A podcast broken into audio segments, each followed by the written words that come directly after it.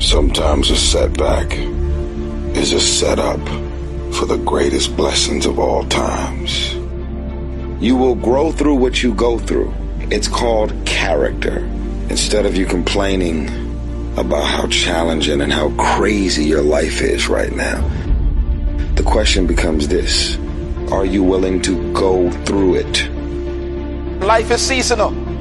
That means that no matter what you go through, it cannot last. Seasons guarantee change. Seasons give hope. Nothing remains the same in a season. Seasons are always temporary. And the key to life is outlasting the season. When you are in a dark moment, sometimes you think that that's a permanent address.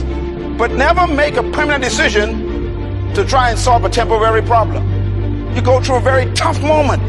I mean, hell on earth. Believe me, you got a choice. Am I going to make a permanent decision at this point? Or am I going to outlast this season and make it through this dark moment? If you break, the fight isn't over. The fight is just beginning. You have the opportunity to get stronger, to show the world what you are really made of.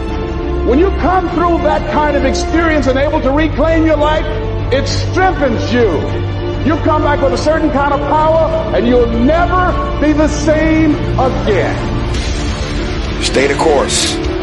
You listening? Stay the course. Stop wanting everybody to play sorry for you like you're the victim.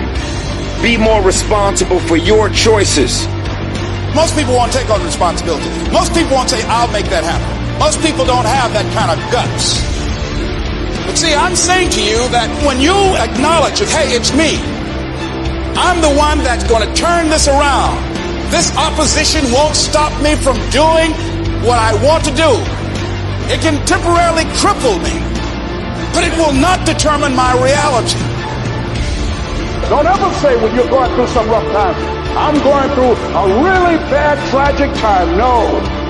See, I'm going through a character building experience. There's certain things, when you go through those things and you come up out of those things, you come up a different kind of person, different spirit, different power, different energy. I'm doing this because I want to make my mama proud of me.